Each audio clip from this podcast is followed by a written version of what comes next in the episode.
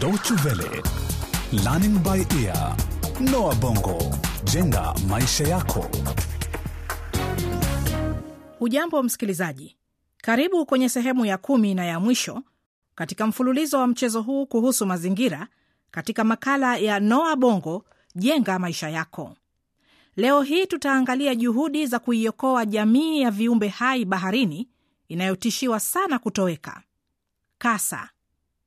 Pia tutaangalia kwa nini ni muhimu kuwaelimisha wavuvi watumie nyavu za kuvulia zisizoleta madhara kwa kasa.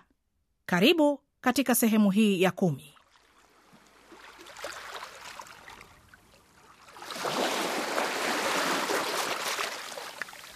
Nilikuwa kwenye ufuko huu jana usiku. Moses, Aha. hebu agua, niliona nini? Uliona nini Gladys? Kasa. Sasa ni msimu wao wa kutaga.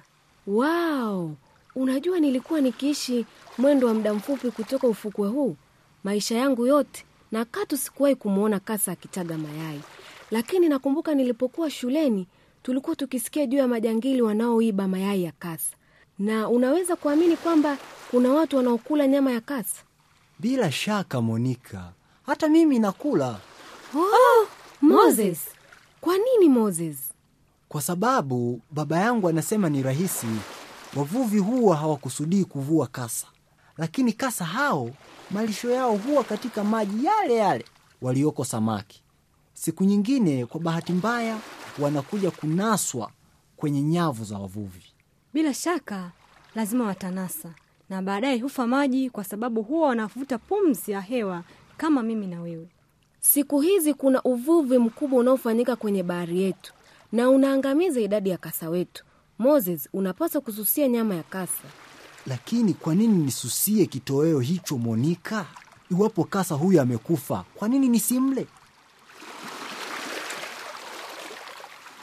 Hey Gladys, Gladys, Naam, John, yule ni kakangu John.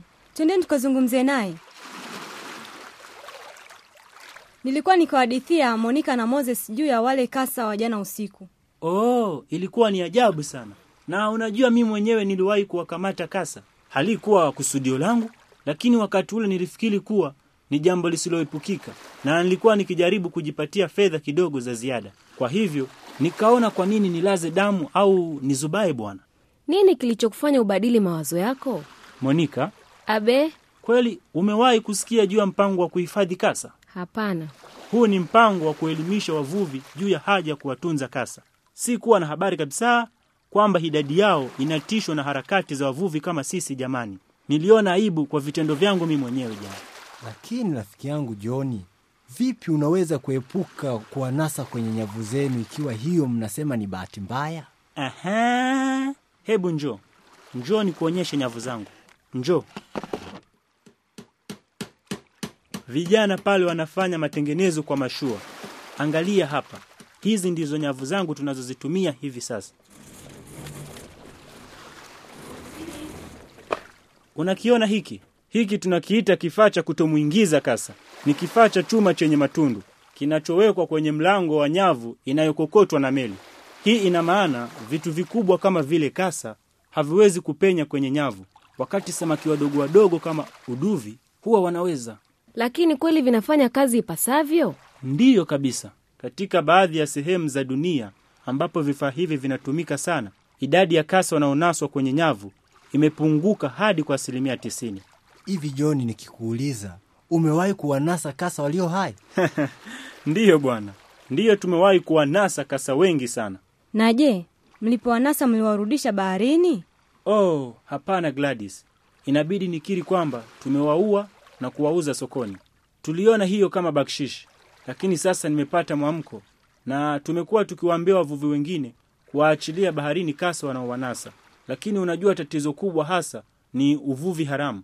Lakini kwanza, njooni kwanza hapa, kuna mtu nataka mkutane naye. Habari gani Joni? Nzuri rafiki yangu Peter. Je, umeshindaje? Asalama John. Ningependa kukujulisha kwa dadangu Gladys na marafiki zake hapa, Monica na Moses. Hamjambo, Hatujambo. Peter. karibuni. Asante. Je, naweza kuwasaidia nini? Unajua rafiki yangu Peter, nilikuwa naomba uwachukue ufukweni jioni hii na uwaonyeshe kasa wakitaga. Jana nilimpeleka Gladys, lakini hawa wenzake hawajawahi kumuona.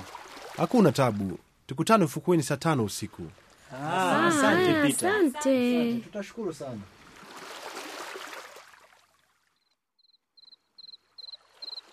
Haya jamani, twendeni tukaangalie kasa hao. Angalieni pale. Wapi? Ha? Pale pembezoni mwa jabali. Ndiyo Monika, kila mwaka mamia ya kasa wanakuja kutaga hapa. Daima huwa wanarudi kwenye ufukwe ule ule. Miaka mitano iliyopita majangili waliiba asilimia 95 ya mayai yaliyotagwa hapa, na kwa kiasi kikubwa kuyatumia kwa ajili ya chakula. Hivi sasa, kutokana na mpango wa elimu tunaoendesha, kumekuwa hakuna kabisa ujangili. Hebu tuwasogelee karibu kwa kutambaa.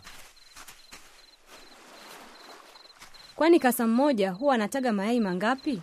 Mara nyingi huwa zaidi ya mia moja hivi. Kwa hiyo kuna ubaya gani ikiwa baadhi ya mayai hayo yatachukuliwa? Hapana, haifai kuchukuliwa. Kiwango cha kasa wanaoweza kunusurika kwa kuendelea kuishi kufikia umri wa kuweza kujamiana ni cha chini mno.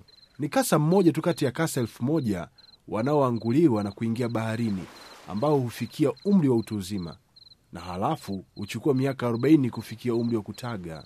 Ndio maana ni muhimu sana kuwalinda kasa. Sawa kabisa, Gladys.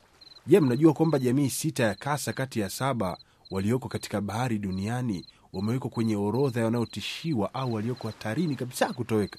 Haya, sasa naturudi. Hivi karibuni katika darasa la sayansi nimejifunza kwamba baadhi ya jamii ya papa pia wako kwenye orodha ya wanaotishiwa kutoweka duniani. Ni sawa, Monika. Binadamu wanaomaliza papa baharini, na iwapo tutaendelea na mwenendo huo, kuna hatari kubwa ya kutoweka kwa baadhi yao katika kipindi cha miongo michache ijayo. Lakini je, tunapaswa kujali? Kwani hata hivyo papa wanakula watu. Hapo ndipo unapokosea Moses. Kwa kweli, mara nyingi mashambulizi ya papa dhidi ya binadamu yanakuwa ni makosa ya kutambua. Hii ni kusema papa hao huwa wanawadhania kwa makosa binadamu walioko majini kuwa ni mawindo yao ya kawaida, kama vile sili, mnyama wa baharini mwenye manyoya. Barabara kabisa. Na katika kujibu suala lako Moses, ndiyo tunatakiwa kujali, kwani hivi sasa kuna jamii 126 za papa walioainishwa kuwa katika hatari ya kutoweka. He? Kwa nini wengi hivyo? Idadi ndogo ya papa huvuliwa nje ya fukwe zetu. Utaweza kuona papa wakiuzwa kwenye masoko yetu, na huwa rahisi kulinganishwa na samaki aina nyingine, lakini unatakiwa ugome kumnunua. Tumesikia kwamba tishio kubwa kabisa linalowakabili papa ni soko la supu ya pezi la papa huko kusini mwa Asia. Hasa inakadiriwa kwamba papa milioni 40 huuawa kila mwaka kutokana na mapezi yao ambayo huwa na bei za juu katika maakuli ya jioni huko Asia. Ah, milioni arobaini. Ndiyo, baadhi ya wanaharakati wa kutunza mazingira wanasema idadi hiyo inaweza hata kufikia milioni mia moja. Wakati mwingine huwa wanakata mapezi ya papa na mikia yao wakati bado wangali hai, kabla ya kuwatupa tena baharini, kuwaacha wafe taratibu, kifo cha mateso makubwa. Iwapo papa ni mnyama mkubwa mwenye kuwinda na kula samaki wenzake baharini, inakuwaje tena jambo hilo kuathiri mfumo wa ekolojia wa samaki mkubwa kumla mdogo na mdogo kumla mduchu na kadhalika? Naam, iwapo idadi ya samaki kama vile jodari na taa itaongezeka bila ya kudhibitiwa, itaangamiza jamii ya samaki wadogo wadogo. Papa ni simba na dume wa bahari. Iwapo tutawapoteza, kutakuwepo na uharibifu wa muda mrefu wa mfumo wa ekolojia baharini.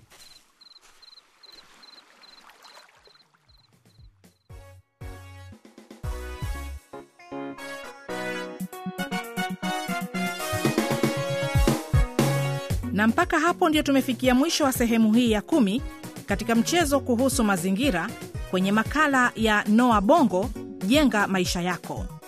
Asante msikilizaji kwa kujumuika nasi. Kumbuka unaweza kuusikiliza tena mchezo huu kupitia kwenye tovuti yetu www.dw-world.de mkwaju lbe. Shukurani kwa wote walioshiriki. Hadi wakati mwingine, kwaherini.